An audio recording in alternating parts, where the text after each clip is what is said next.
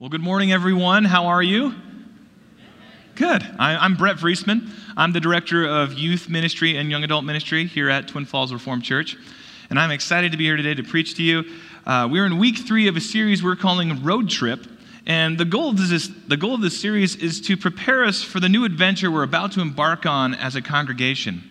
In a couple of weeks, we're going to be launching a brand new vision for where we're going as a church. And I'm so incredibly excited for what that could mean for us. We put a ton of work into it, and we really feel like God's going to move through what we do here. Throughout this series, uh, we've been looking at the Israelites' journey through the desert uh, on their route to the promised land uh, to learn what we can learn to be ready for as we embark on a new journey as a church. Each week, we've connected scripture to an aspect of a road trip. And this week we're talking about, in my opinion, the most important component of a road trip. That would be the snacks and pit stops. Can I get an amen? Now, I'm not going to lie, I feel like I might have been a little bit profiled for this one. Uh, I definitely have an enthusiasm for all things that are snacks and a great appreciation for a great pit stop. In my humble opinion, snacks are one of the most critical components of a road trip because what would you do if you couldn't eat for two to six hours? It would be terrible. And, you know, pit stops are where you get to replenish all your snacks. It's wonderful. One of the things I love about uh, our road trip snacks is we all have those go to favorites, don't we? Those go to favorites. And I think there's three categories of people when it comes to road trip snacks. You've got your sweets person, who's all about that candy or chocolate and soda. You've got your savories, all about the beef jerky or the potato chips, Funyuns. And then you've got your health nuts. Uh, they've got the carrots and hummus, uh, the grapes, the apples, maybe a little granola for if you're feeling a little crazy. And uh, one of us, we all probably fit into one of those categories. And I wanted to take a quick survey of the room. Raise your hand if you are a sweets person. Who's a sweets person on the road? Oh, man. All right, raise your hand if you're a savory. Who's a savory? Okay. And who are the healthy people? Raise them proud. You're, it's okay. Now, the real intention of this survey was to decide who I don't want to travel with. I'm going to be honest. And uh, there was a lot of great data given. Um, I thought I would take a moment and get a little bit vulnerable with you and share my favorite road trip snacks. Uh, you know, when I'm taking a long trip to Buhl or something like that. But uh, go ahead and put those up there. Uh, I'm obviously in the healthy category. Uh, this is literally what I eat on a road trip to Hume Lake. This, all of that, and you can judge me as hard as you want. I'm still alive. Uh, but if I'm trying to be healthy, there are those seasons. This is what I usually bring when I'm trying to be healthy. and maybe an extra bottle of water along the way. Now, the core purpose of snacks and of pit stops our provision. Generally, we, we, we, take, we bring snacks, we, go, we take pit stops to make sure that we are provided for. Now, maybe that, that means that, you know, we're using the restroom at the gas station, or maybe it means that we just need some time to catch our breath at a stop.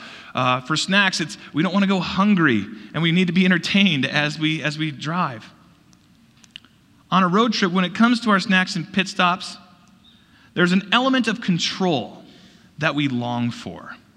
There's so much unknown as we go down a road we don't normally go down. And to just have that little bit of comfort or that little bit of safety, knowing that, that we can control that, is really important to us.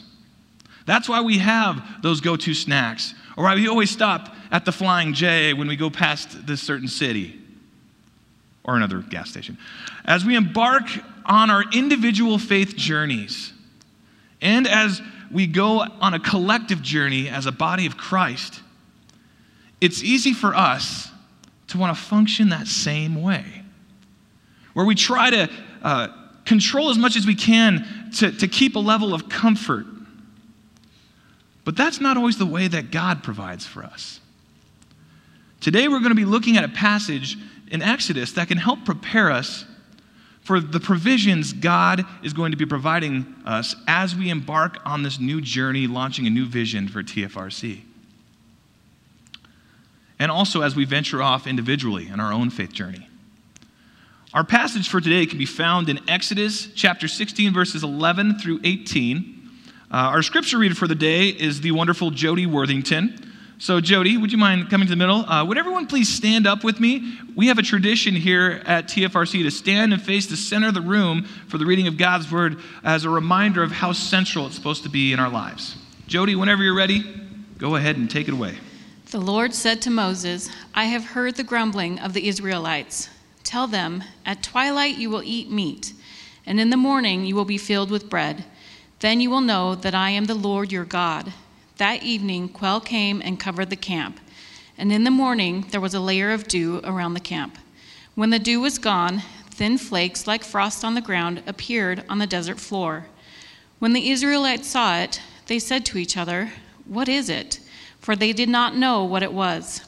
Moses said to them, It is the bread the Lord has given you to eat. This is what the Lord has commanded. Everyone is to gather as much as they need. Take an omer for each person you have in your tent. The Israelites did as they were told. Some gathered much, some little. And when they measured it by the omer, the one who gathered much did not have too much and the one who gathered little did not have too little. Everyone had gathered just as much as they needed. Thanks, Jody. Everyone can be seated. As we look back at this passage today, uh, it tells us uh, a lot about God's provision. And I want to uh, look at four important takeaways about God's provision uh, as we get ready to embark on what's next. Uh, the first is this that God is always with us on our journey. Our passage today starts by God communicating to Moses that he's seen and heard the grumblings of the people. Now, these grumblings that, that they're talking about happen a little earlier in chapter 16. In fact, in verse 3, it says this The Israelites said to them, If only we had died by the Lord's hand in Egypt. There we sat around pots of meat and ate all the food we wanted. But you have brought us into, out into this desert to starve this entire assembly to death. The journey through the desert for the Israelites was not an easy task. They had already been traveling for about a month when this story takes place. They had walked through the desert of Shur, they had made a pit stop in Elim, and now they had arrived at the desert of Sin. Their journey was full of discomfort, thirst, hunger. And when they arrived at their destination they're currently at, it didn't look that optimistic to be there either. Their new pit stop was not looking too pretty. They were tired and they were weary. Many times, when our circumstances aren't ideal, we tend to either forget about the ways that God has provided for us, or we choose to see our past through rose colored lenses. We cling to those great memories and we make them better and bigger than what they really were. One would think that all the provision that God gave the Israelites would have somehow translated and transcended all that they go through. I mean, he had seen them through the Exodus, through the plagues, through the Red Sea parting. He provided for them. Yet they still had this tendency to forget that. And we do too. We have that same tendency, don't we? To forget about the great things that God has provided in our lives when our circumstances don't seem ideal.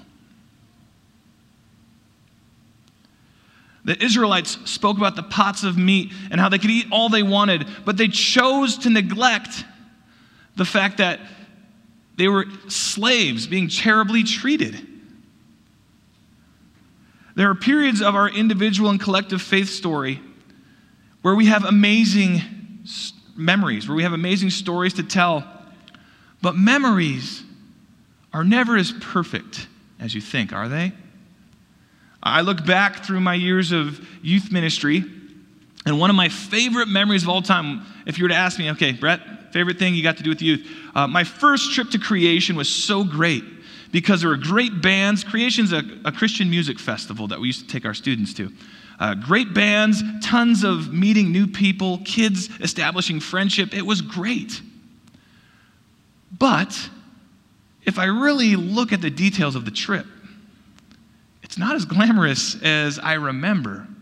In fact, this was my first summer doing youth ministry, and I had just driven all the way to California for Hume Lake, driven back, and then three days later had to go to this music festival. So I was exhausted.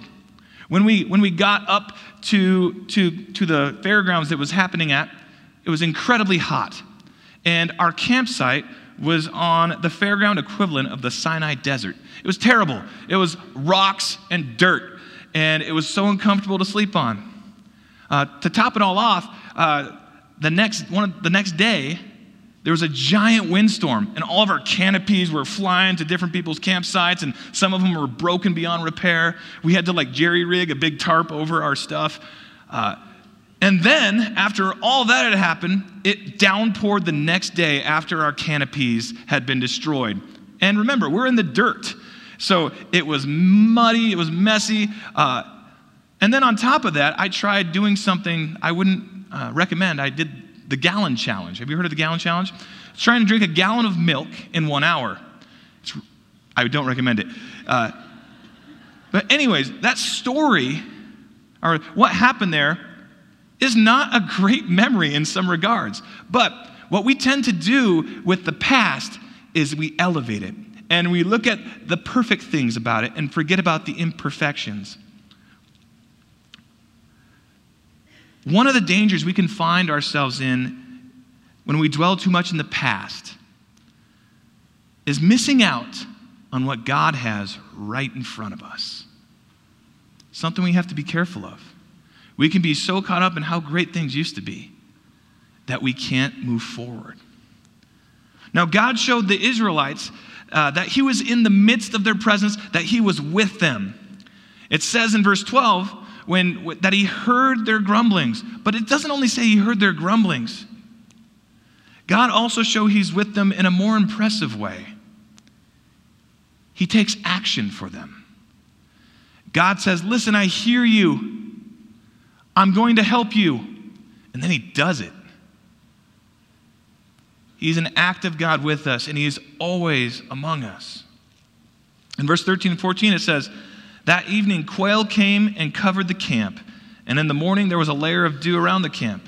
When the dew was gone, thin flakes like frost on the ground appeared on the desert floor. In the middle of the desert, in the unknown, God provided for his people. He heard their grumbling and he took action. The same is true in our lives. God hears us. He's with us, and He takes action for us. He's constantly making things happen to provide for our needs. As we find ourselves navigating new and uncertain terrain in our lives, it's important for us to remember that God is with us and He's looking for us to find Him. We need to be looking out for where He is in our lives. Church, as we lean into our new vision, it is so important for us to remember that God is always with us. We need to be listening to his leading. We need to be crying out to him when we need help. And we need to be paying attention for ways he might be trying to provide for us. As we start this new journey, God will always hear, see, and take action for us. The second takeaway that I want to have us remember is that God's provision isn't always obvious. As we move along in the passage, the next thing we see is the Israelites' response to God's uh, provision.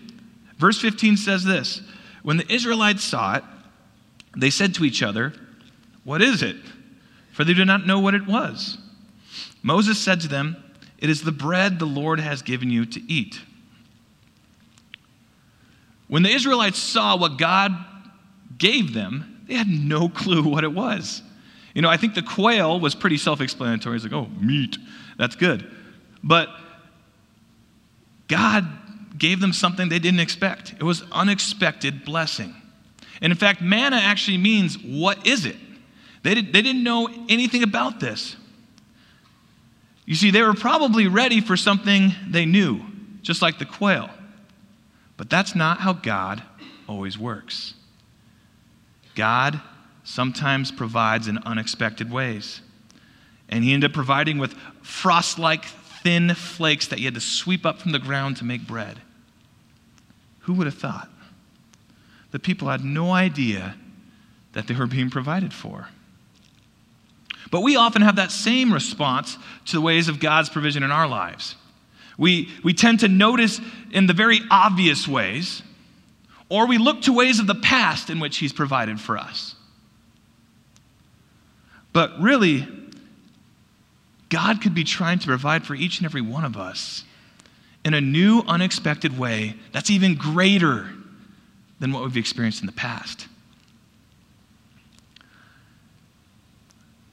Uh, we can see this played out in the, the New Testament in the gospel. We see uh, the Son of God being born into a modest family. We see Jesus feed thousands of people with five loaves of bread and two fish. And we see uh, salvation through God sending his only Son to die. And we see it through a dozen middle school to high school age students revolutionizing the world through following Jesus. All these probably were not a way people figured God would provide for them. You know, it's easy to talk about biblical examples, but there's a real world example I wanted to share with you this morning. Uh, really awesome. My wife shared this story with me this morning. So, this week's been just bonkers in the Middle East, in Afghanistan. And uh, the bombing happened. And uh, my wife's roommate from college had a friend that was actually in Afghanistan. She was serving as a missionary, and when everything was going crazy, she decided, I better, I better leave town. And she got out. But her roommate missionary did not. Uh, in fact, she was trying to get out at the airport.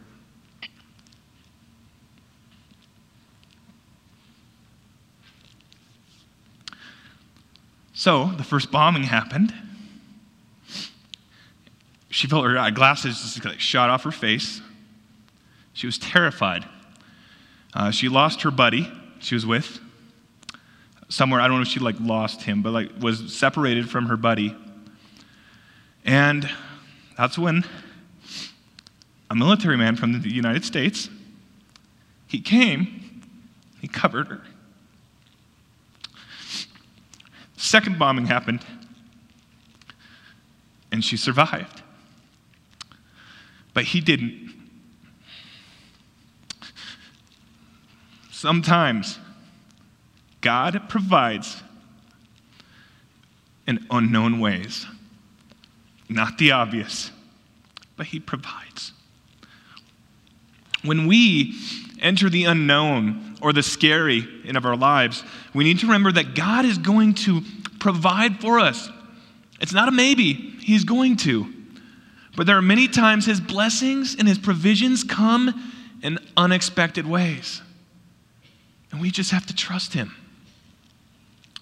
As we move into verse 16 and 17, we have Moses presenting God's instructions for gathering food. And then we have the Israelites' response to them. And it says this This is what the Lord has commanded. Everyone is to, to gather as much as they need. Take an omer for each person you have in your tent. The Israelites did as they were told. Some gathered much, and some little.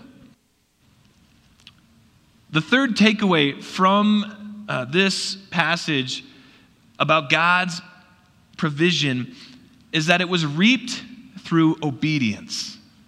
God's provision was reaped through obedience. As he provided the blessing of manna and quail, the Israelites were given instructions on what to do with it. He provided that for them in their time of need, but he didn't just give them a free handout. There was an element of action and obedience that was required. They had to take responsibility for God's provision. And in many ways, if you think about it, it's reminiscent of the Garden of Eden. God created this ultimate garden to provide for Adam and Eve, but there's only a couple things they had to do, and they would have been abundantly provided for. But oftentimes, we have a hard time following those directions. Now, I'm not saying that God only provides for people who are obedient. What I'm saying is that God provides for everyone. But our obedience better allows for us to fully experience and realize the provisions that God gives us. I, did any of you uh, ever take a group of kids, whether you're a parent or a teacher or have volunteered, take a group of kids to a water park or to the pool? Raise your hand if you've done that before. Taking a group of kids to the pool or lake. Uh, it's like if you were to bring a giant group of kids to a water park. And before you go to this water park, you call the parents, you text them, you tell the kids individually, hey, make sure you bring sunscreen. Then you get to the park. And before you, you embark on all your different journeys there, uh, you say, hey, make sure you put on sunscreen. And then, uh, even before that, you're like, hey, look, I've got a giant bag of sunscreen. Make sure you put on sunscreen. And you're like, Susie over here is willing to put on your sunscreen. So please put on your sunscreen. You're still always going to have those three boogers that never put on sunscreen. And they're going to look like lobsters at the end of the day. That's a lot like how our obedience affects our provision. God's always providing, but our obedience sometimes dictates how well we're receiving that provision. As we remain obedient to God, we're able to better realize how to be sustained in trials and uncertainty. These verses display a level of personal buy in that should happen as we experience God's provision. It says that everyone was to gather as much as they could for their household. Now, as a church, we are obviously a greater community. We're, there, we're called to be for, there for each other. But there is also great importance on individual buy in. This can be related to our personal walk and also to our church, the role we play in it. Do you find yourself being obedient to what God is calling you to do and be? Are you spending time in His Word, whether it's daily or weekly? Are you spending time in prayer? Are you giving Him the space to speak to you in silence? On a larger scale, do you find yourself being obedient to God in the role He's calling you to have here at the church? Are you serving in a ministry? Are you participating in a ministry? As we see our new vision realized here, our obedience is going to be a huge part of God's provision for us. We need people to embrace the roles that they are going to have and, and to really live into what it is we're, we're trying to promote. It's important that we all uh, do our best to take advantage of what God has given us. The Israelites responded to God's instructions with obedience. They followed the directions they were given, and the results were that everyone's needs were met. And this leads us to our final takeaway from our passage God's provision is always enough. Verse 18 says, And when they measured it by the omer, the one who had gathered much did not have too much, and the one who gathered little did not have too little. Everyone had gathered just as much as they needed. When we find ourselves at different pit stops in life, where we don't know what lies next ahead of us, it's important for us to know that God will always be there to provide for us. and He'll always provide as much as we need. Sometimes it might not seem like much, other times maybe it's in abundance. So, whether you're in or about to enter a season of grief, joy, hardship, trials, or just entering a new phase of life, maybe it's retirement or a new job, God will give you all that you need to get through it. There are times where we might face, uh, feel like God is under, underestimating the amount we can really handle. And we, we, we think that there's no way He's going to be able to provide and give me what I need to get through this. But He does, He will. And that's something I'm really, I've been living into over the last few years uh, about God's provision. Last spring, I was able to take on an expanded role here at the church. Uh, for seven years, I was the director of youth ministry. I still do youth ministry, but now I'm also um, taking on some other responsibilities, spinning some other plates. i am launching two young adult ministries and uh, currently going to seminary, trying to be a good dad and a good husband, uh, you know, preaching, and uh, still trying to run to, you know, the youth. Uh, there's been times where I've asked that question God, can I do, can I do this? Is this what you have for me? I don't know if I can do it. But I cling to knowing that God will not give me what I can't handle. And knowing that He is with me, knowing that He will always provide enough, is what gets me through those times. And I have to say, this is not meant to like make you feel sorry for me. I am so excited about the things I'm doing here at TFRC. And I'm, if anything, I get more excited about how God could continue to grow and, and challenge us as a church. But it's because of that confidence that I have in His provision. As we live our lives for Jesus in obedience to God's word, we will find that there will always be things that seem challenging, but God will somehow find a way to equip us to do it and handle whatever it is He throws our way. There's a lot of uncertainty in the world right now. There's still political unrest. There is COVID that doesn't seem to be going anywhere. There's the Taliban in Afghanistan and all of that that's going on. So if you can please be praying still for that, that missionary still overseas and she's stuck in Afghanistan, that would be great. There's the recent airport bombing. And on top of all that, we have our interpersonal struggles. It can begin to feel a bit overwhelming sometimes, but not as much. If we can lean on and look to Scripture and what it has to say about the provision that God can have in our lives, what He'll give to us. This passage in the Bible gives us great insight on what we can expect from God's provision as we try to navigate what's next in our personal faith journey. But it also gives us a great idea of what we can expect as a church as we embark on this new vision for TFRC. And I'm so excited to quit talking about we're going to talk about it. I am so excited for it to be here so you can all get on board with us. Uh, but I want to challenge all of us to lean into these truths about God's provision. Because imagine the amazing things we'll be able to do together on this new journey if we take confidence knowing that God's going to cover it all. He's going to provide, and things are going to be okay. I want to finish with a question. Uh, what takeaway about his provision do you need to keep close to your heart right now as you personally navigate the journey God has you on? Is it that He's always with you?